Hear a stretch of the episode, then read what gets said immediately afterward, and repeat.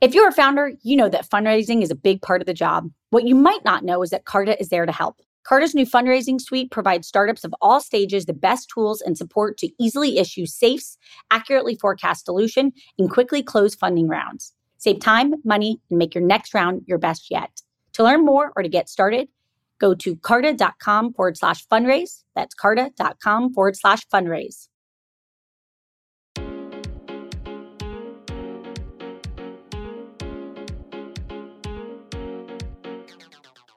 Welcome to Inc.'s The Founders Project with Alexa Von Tobel. I'm Alexa, the founder of LearnVest, author of New York Times bestselling book, Financially Fearless, and second book, Financially Forward.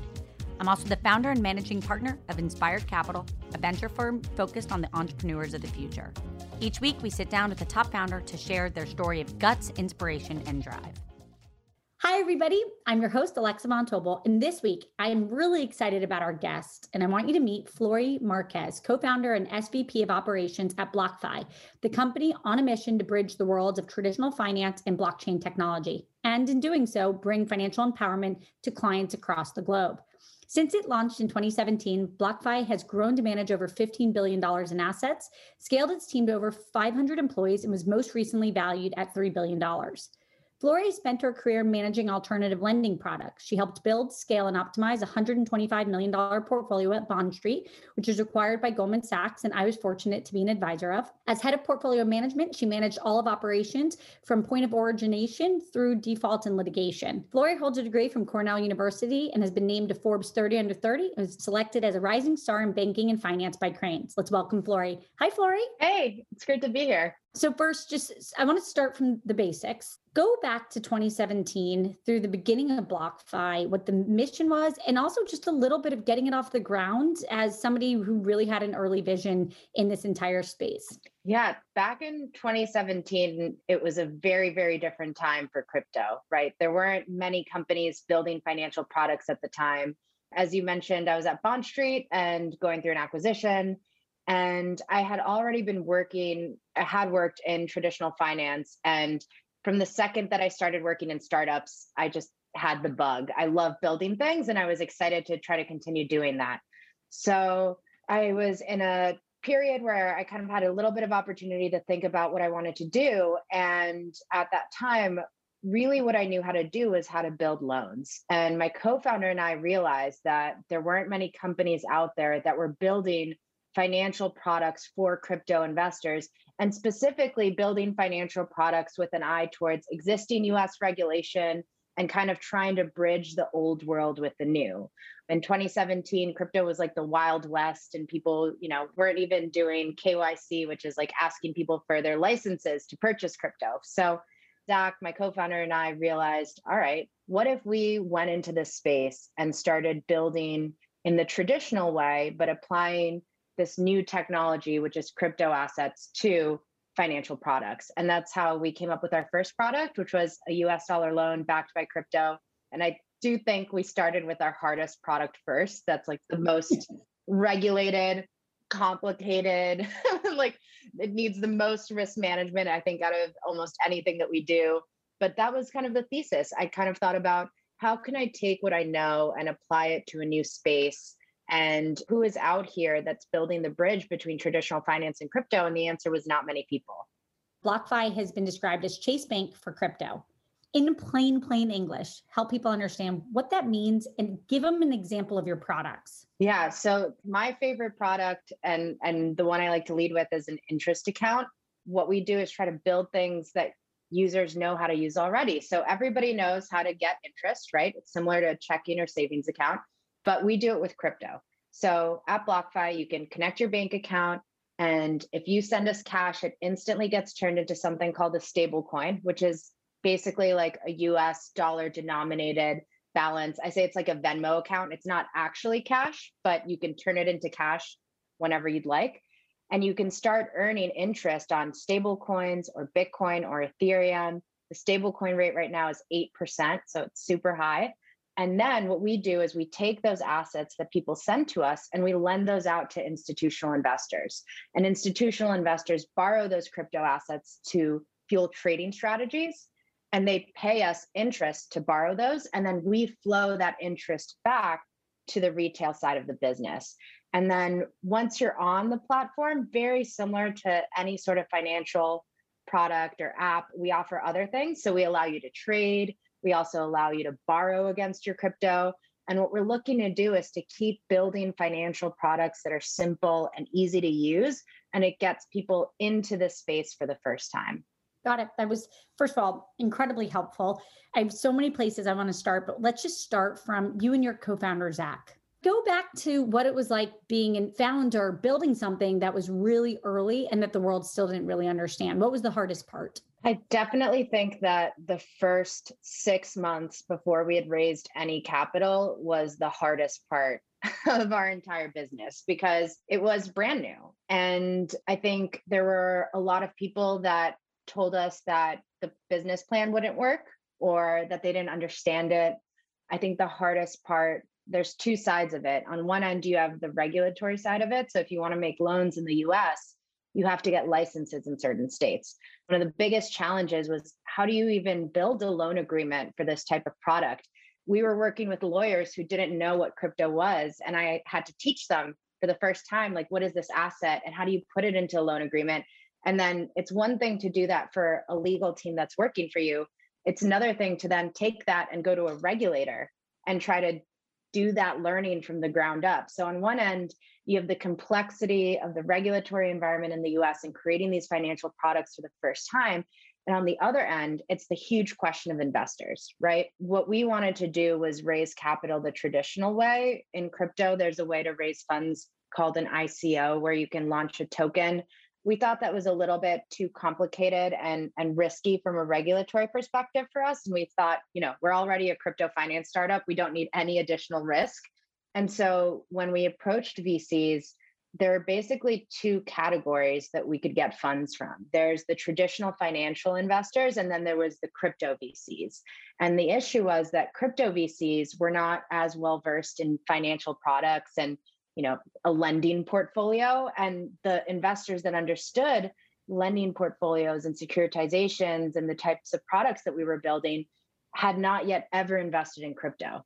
So trying to find that sweet spot of how do we bridge this gap when one side doesn't understand the other and we're right in the middle was incredibly difficult. I really can imagine. I want to fast forward a little bit because now, you know, your first product was obviously, you know, the ability to pay interest on people's crypto assets. Your new product is a credit card product in which consumers will receive Bitcoin instead of airline miles, and it has a waitlist in the thousands. You guys are now at the point where you're on track to hit a million customers. So this is no longer a cute little idea that you and Zach are standing up and getting out out the door how have you thought about adding products? And as part of that, you know, on that interest product that you have where it's seven to eight percent interest, walk us through how you get consumers comfortable that they're not going to lose all their money and what that really looks like. And so walk me through the product strategy and then walk me through how do you make customers feel comfortable? Yeah. So on the product strategy side, there's two things that we look at. On one end, it's who are our current clients and what do they need? And then we look at who's everybody else that's not currently a BlockFi client and what do they need to get on? And that kind of gets to your second question on, on trust. So in the first one, our product strategy, you know, we're an extremely client service, client focused company. So we're looking at every single person that's on our platform, why are they leaving? And the interest account, for example, was a great data source for launching trading because we noticed that people were withdrawing off the platform. And when we did client surveys, they said, oh, I'm actually taking my funds out because I'm trying to trade my Bitcoin into Ethereum. And then I'm actually depositing it back right with you guys. And so, one of the things that I think is extremely important for any financial platform, and you know this as an investor, is stickiness. So, one of our goals is how can we make sure that we can offer everything that you want to do in one place and that once you're in BlockFi, you don't have to leave to do anything else. And so that's for current clients. For everybody else that's out there that doesn't use our product, I think that crypto is really scary. I think it's complicated. I think the words blockchain and decentralized and DeFi, they confuse people. And so what we try to do is simplify it, right? How can I make this product look like things that you're used to using? And then I can convert you slowly into using crypto and having that become a part of your everyday life. So the credit card is an awesome example where I think it's a lot to ask your parents, hey, why don't you give up $50 and buy Bitcoin? They're going to be like, what? How do I open an account? What do I do? The credit card is amazing because everybody knows in the US how to spend a credit card and get rewards, right? And especially right now, airline miles are less uh, lucrative than they were perhaps a year ago.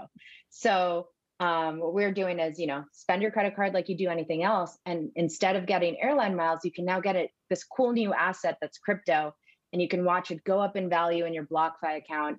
And it basically converts them into the space by using railways that people are already using every day. So that's how we think about the product strategy, which is what do people need? Why are they leaving? How can we keep them on the platform? And then for everybody else that's out there, how can I convert you into the space simply? And then in terms of trust, I do think that trust is at the core of everything that we do, right? Our products are not FDIC insured. It's not like a bank account. You are earning interest in a similar way, but it's fundamentally a very different risk profile. And I think that comes down to one of our core values, which is transparency builds trust. And from the beginning, Zach and I have tried to be extremely transparent with everything that we're doing. So I think a lot of things that we've done, like getting state by state lending licenses, money transmitters licenses, I think the roster of investors in our company helps build a lot of trust. So having names like Fidelity and Susquehanna and Valar and DST and Tiger Capital and these VCs that people recognize I think, signal to our clients hey, investors have looked at everything that this company is doing and they're signed off on how they're building things.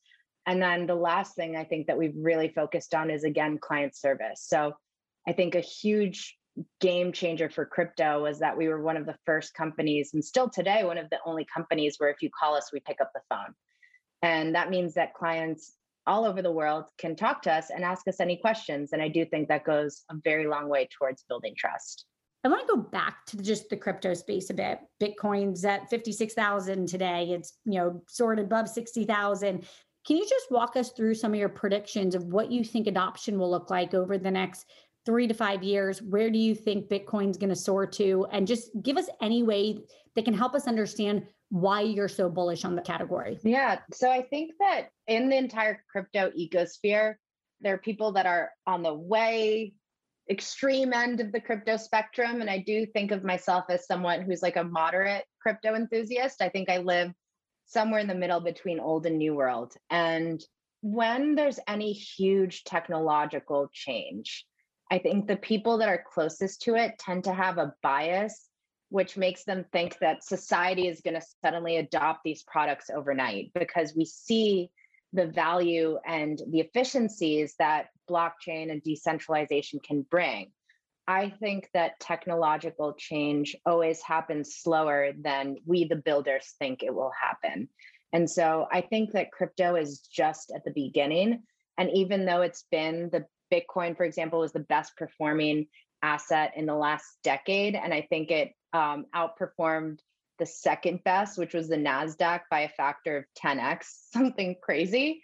I do think we're going to continue to see growth because I think about every other person out there today in the US that doesn't own Bitcoin. And I think you're going to continue to see it in the news. You're going to continue to see the institutional investors, both on the investment side and on the VC side, getting into this space. And all of that is going to continue to drive this technology forward there's a lot of things about blockchain technology today that need some work.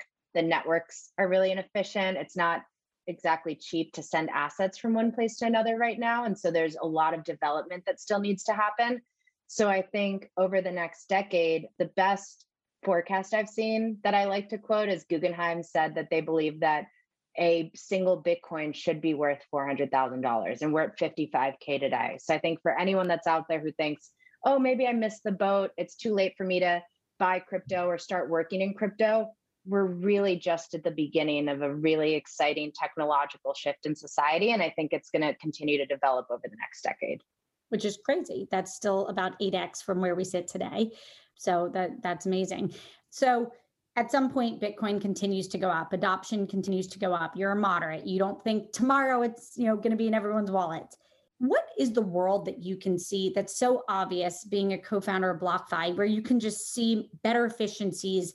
What's it going to feel like when crypto begins to become ubiquitous truly? So not just a sixth of America, which is roughly where we are today, but let's say 100% of America, 100% of the globe how is that going to change the way we walk through life every day? What will that look and feel like, or will it not look any differently? So, to tie it all back to Chase, I think I like to use concrete examples that people can understand.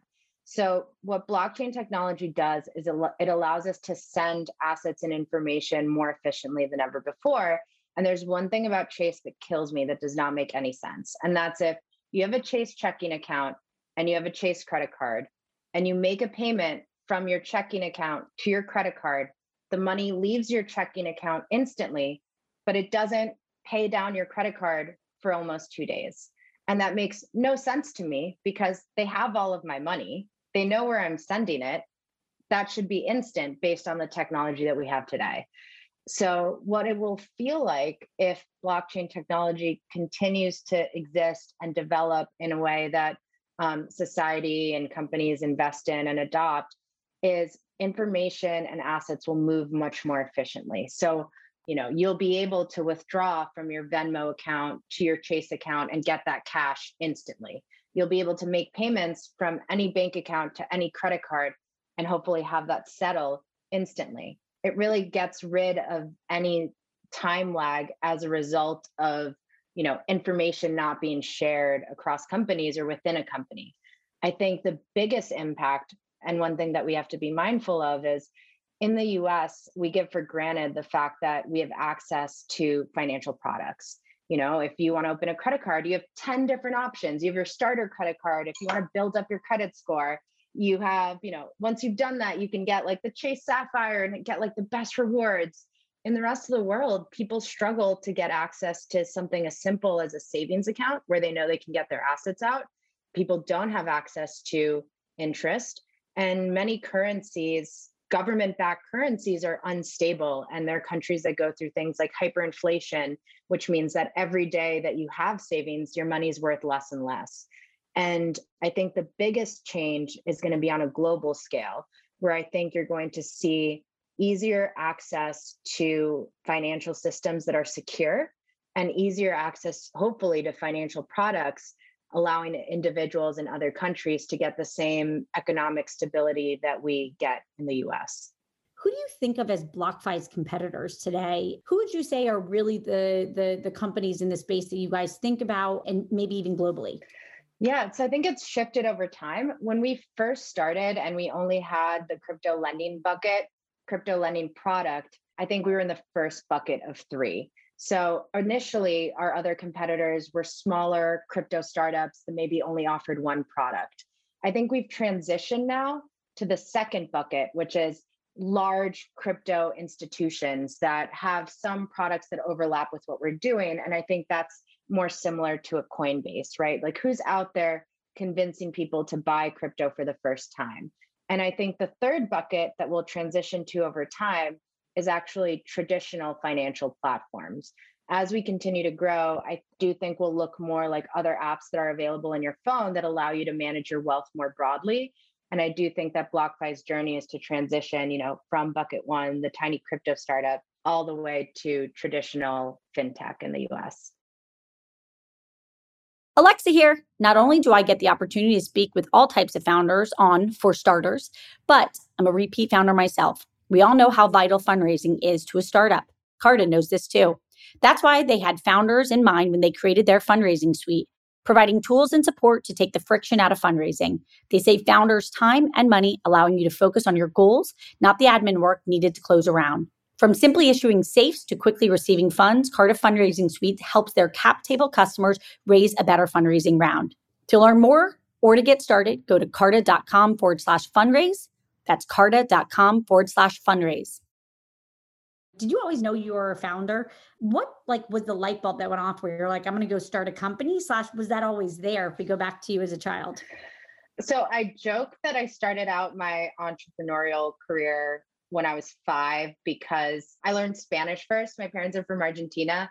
And they just sent me to kindergarten not knowing a word of English. And they're like, all right, just figure it out on the fly. I think that experience is very similar to building a company where it's like, you have no idea what's going on. You don't speak the language. You're just going to figure it out as you go along.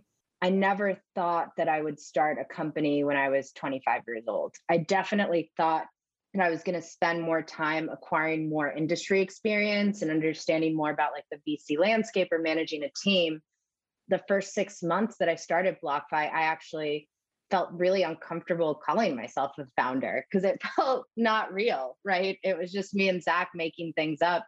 You know, it felt a little bit like imposter syndrome. I don't think you really become a founder or believe that you are a founder until you've done it for long enough for it to feel real.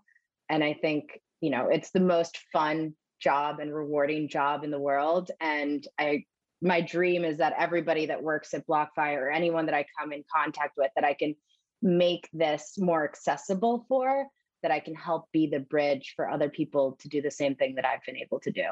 A big part of your passion on serving the unbanked comes from witnessing your parents, you know, your family in Argentina cope with economic instability. And obviously, Argentina has had a really interesting decade. Talk a little bit about the connection of your own personal history to, to the future of the business.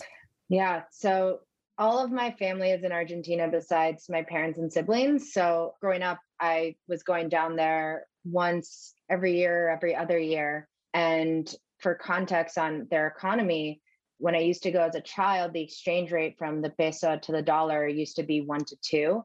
The last time that I went down there right before COVID, the exchange rate was one to 85.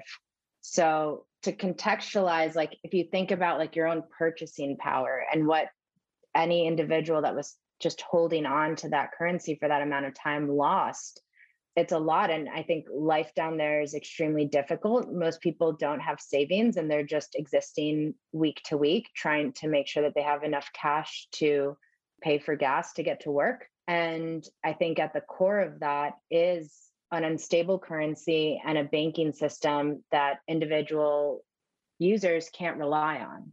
As an Argentinian citizen, if you open a bank account, you're not certain that you can get your $1,000 back that have been sitting there and might be your life savings. So, what that leaves people with is storing generally US dollars around their apartment. And that's not great. My grandmother, for example, was storing cash around her apartment. And as she was getting older and older, she started forgetting her secret hiding spots. I've always been interested in how can we bring parity to the rest of the world? How can I give individuals the same access to financial security that I have? And I think there's definitely ways to do it with microfinance, where maybe I thought about, you know, build a specific startup that just targets this market. But I actually, you know, really believe that in order to make an impact, you have to be big. So instead, I was like thinking, well, why don't I just build a big company with an excellent working business model that services everyone in the US and abroad and just make it a value that we do one price for all. I want to just quickly shift to you as a founder. As a founder, we all get so much advice. You've gotten, I'm sure, oodles of advice What's the one thing that surprised you about being a founder? What's the thing that maybe was the hardest, or the thing that nobody advised you on, or the thing that people did give you advice on, but it was the most true and the hardest? Yeah, I think one like mantra that has served me the most is that there's always more to learn. Just because you've built something and you've gotten it right up until today doesn't mean that there's not other things that you could be doing to develop yourself as a leader, other things that maybe blind spots that you haven't identified before as an individual or for your company. And so I think keeping an open mindset, and um, it's actually one of our values to go back to it again, um, that we're always students and sometimes teachers, and to just make sure to continue to get feedback because when you're starting a company, you don't have an official boss, right? And so you have to rely on advisors such as yourself or mentors who can come in and help you continue that professional and personal development. I think a lot of times maybe leaders figure it out and they they forget the human aspect. And I think it's served me very well to keep that open mindset of what else could I be doing? What else could I be learning? what am I not seeing about myself that I could do better? Flori, one of the things I know that as you know, as I was growing and I also was 23 when I founded LearnVest and um, 30 when we exited it. So much of it is about you getting better and you staying sane and mentally fit. What are your tricks or hacks? You know, is it sleep? Is it exercise? Is it meditation? But what's the thing or two that you swear by? I wish that I could say, I think aspiring towards healthy boundaries with work is a good um, it's a good aspiration to have, but the reality is, if you're running a business, you're not going to have many boundaries. It's it's always there. It's always on your mind. It's there when you go to sleep. It's there when you wake up. It can wake up in the middle of the night. it can wake up on a weekend. You're always on. So I think one of the things that have kept me sane is being able to identify the moments when you can rest. Maybe that's right after a fundraise or right after a product launch, and kind of being shameless about taking that break. I do think that in order to do the best work, myself, my team, we all need space to come back to it with a fresh mind and to remember that it's a marathon, not a sprint. There's a lot of times that are really intense that need my full focus. And being able to identify what are the moments where I can rest and making sure to really take those opportunities is definitely, I think, kept me going four years strong. And then personally, I do think that keeping your mind, body, and relationships in a great place and making sure to carve out time to invest in those three things in whatever way works for you. So I love swimming, I have a trainer. I also really believe in therapy. I think, you know, that really helps with setting your own boundaries and checking in with yourself. And then lastly, definitely investing in your own personal relationships. When you're starting a company, you have a lot less time. And so making sure that you're keeping your friendships and partners healthy and happy and you're checking in with them is much more important than ever before because those are the people that are going to stand by you when things get tough. I want to transition to the quick fire round. This is easy. First question, first thought, whatever comes to your head, just spit it out. What's been the biggest pinch me moment so far at BlockFi that you like truly called your family and said, wow, I can't believe this just happened? What was it? I do think two things. One is the Series A, just getting that first big term sheet and realizing like wow, we have a chance to actually build a business. And with that, the first time I set up health insurance for my employees, I know it's very nerdy, but that moment where I realized that my company was going to provide health insurance for someone's kids and that that was benefiting a family, it was surreal. Okay. What gets you out of bed in the morning? Well, two things. One, I have set appointments. I have a Zoom trainer through COVID, and I don't think I would actually be getting out to work out if I didn't have that, you know, actual meeting on my calendar that I had to meet. But I do think what I love most about my job is just the unexpectedness. Like I love waking up every day and not knowing what's going to hit me. Like what's today's problem? What are we solving? Is it going to be a regular day? Is something going to pop up that I didn't even think was going to pop up? It's just exciting and I think my job changes every three months, I would say. It feels like I have an entirely different team and set of responsibilities. And it's that constant learning and constant change and keeping me on my toes that keeps me motivated. I want to just quickly fast forward. So, two years, how many days a week are we in an office? I think two to three days max. I don't think we're ever going back to what we were doing before. I think people love working from home. And I've always believed that if you hire good employees, people are going to do great work and it doesn't matter where they are because they feel responsible and they want to make an impact. I also i mean this is a little unconventional but if you work better with like netflix in the background who am i to stop you right? I'm at three so we're very much aligned on that. Other than BlockFi what's one other startup that we should all know about? So i was part of an accelerator program with this app called beam that helps donate money to nonprofits. It's also female founded so huge fan of them, would love to support them. I do think everybody should know about it. That's awesome. I love that you're paying it forward. Through COVID, a new habit you adopted. I actually have stopped wearing makeup. I mean, I know I have it on now for this, but it's been so much better for my skin. Uh, and also taking walks with my dog during the day. I think, you know, with COVID, it's so easy to have meeting after meeting and not take those breaks where you can clear your mind so being able to like accept hey i'm working from home so like what are the benefits of being able to be with things that i normally wouldn't have around? And i think i live right by the park. Getting him off leash and watching him run around is like a great break. Hardest part of being a founder? I think it's being asked to solve questions that sometimes feel out of your depth. So I think, you know, being thrown into a situation like maybe crisis communications where something happened and all of a sudden I'm running PR and I have no idea what the right timing or language should be, but I can do quick research, talk to the people that I know. And sometimes I get thrown into situations where I'll even ask my mentor who's founded multiple companies, Hey, have you ever been in this situation? How do you solve it? And multiple times he's been like, No, I actually haven't, but we can brainstorm. And I think there's moments where I think everyone questions themselves like, Can I really do this? Can I solve this problem? And when I look back on it and I see whatever we came up with and whatever worked, I'm always impressed. But I think that one moment where it hits you, where you don't know the answer to the question, that can be very daunting. Last thing, what makes you optimistic? I think I just fundamentally believe that people are good.